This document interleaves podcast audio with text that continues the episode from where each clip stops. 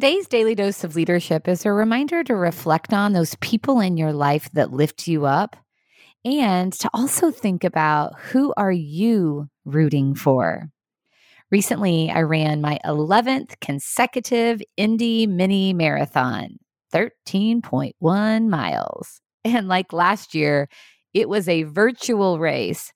So rather than being surrounded by cheering fans throughout the course, I expected to run a pretty lonely race from a friend's house to my house. We had determined a 13.1 mile route on a trail.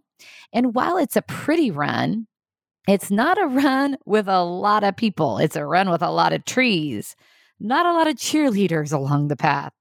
So I was so delighted when a few days before the race, my friend Marcy reached out to ask me how I was feeling about it and asked me about our route.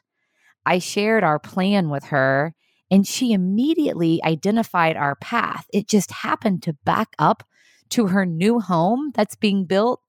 So she offered to come and cheer us on.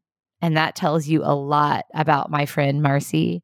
She took a chunk of her Saturday afternoon to sit on a trail and wait for me to run by just so she could lift me up and cheer me on. She's such an incredible cheerleader that way. Beyond this story, I could tell you about other text messages and random lift me up kinds of messages that I've gotten from Marcy. She's an encourager and perpetually lifts me up and roots me on, just as she did on race day. You know, everyone needs a cheerleader in their life, someone who is excited to support them, what about you? Who's excited to support your efforts? Who buoys your spirit, just like Marcy does for me? Who are the cheerleaders in your life? And who are you cheering on and rooting for? You know, it's helpful to think about it from both perspectives as you both need cheerleaders in your life and we need to be rooting on and cheering for others. I mean, that gives us such a lift just by doing that. I, have noticed that many times after I get a text or an encouraging note from Marcy, I'm so uplifted.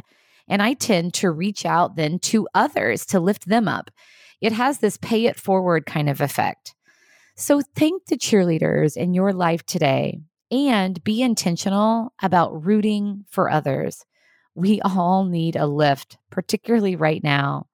By taking the time to cheer on a friend or a colleague, you are lifted in the process. What a great way to take care of ourselves and each other.